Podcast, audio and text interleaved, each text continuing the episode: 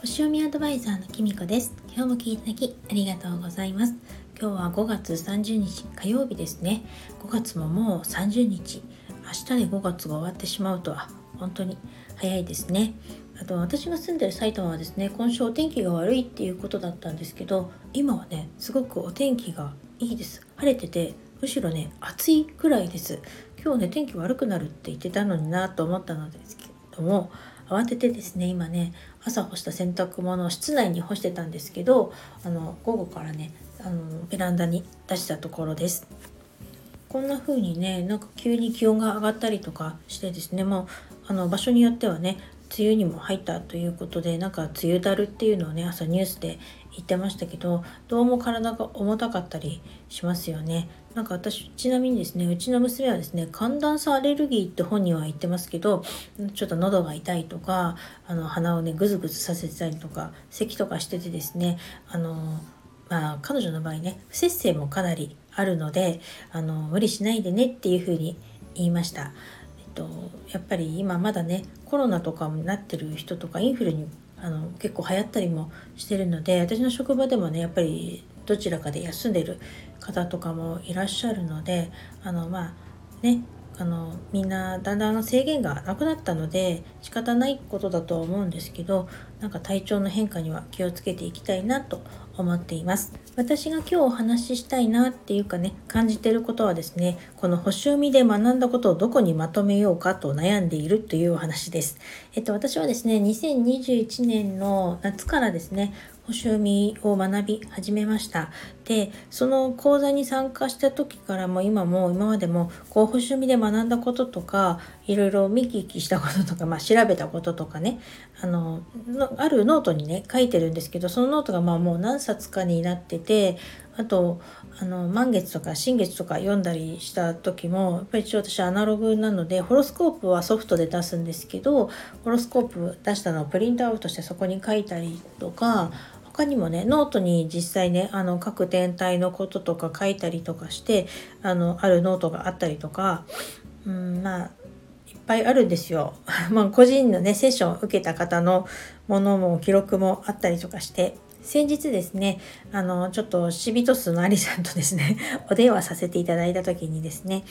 とちょっとそのセッション受けた方のことのね、あの、ログっていうか、あの、あのデータをですね、どういうふうに保存するかっていうね、アドバイスとかしていただいたんですけれども、あの、その、実際ね、星読みで学んだこととかもね、整理したいなってずっと思ってるんです。で、まあ、本当にあの先生術って奥が深いものであの、まあ、私が学んでるのは西洋先生術ですけれども、まあ、あのサインっていう星座のことだったりとかハウスとかあとアスペクトとかだけでもねこ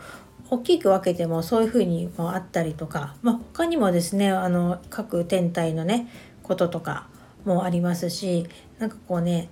あのノートにこう紙でね紙で鉛筆とかノート書いてるとこのことをねもっとここにも足したいなとかもできないし、うん、なんか足りなくなったらとか思っちゃうしあとまあ、だったら私いつも荒吉手帳っていう手帳を使っているので手帳にまとめようかななんて思ってリフィルに書いたこともあったんですけどなんかねどうもリフィルもまあ足したり引いたりできるから便利なんですけど付箋に書いてリフィルに貼るとかねいろいろやってみたんですけどいまいちどうもねうまくまとまらなかったりとかしてですねちょっと悩んでたんですね。だけど昨日お風呂に入ってた時にそうだブログに書いちゃえばいいんじゃないってちょっと思ったんですね。あの私今アメブロとワードプレスと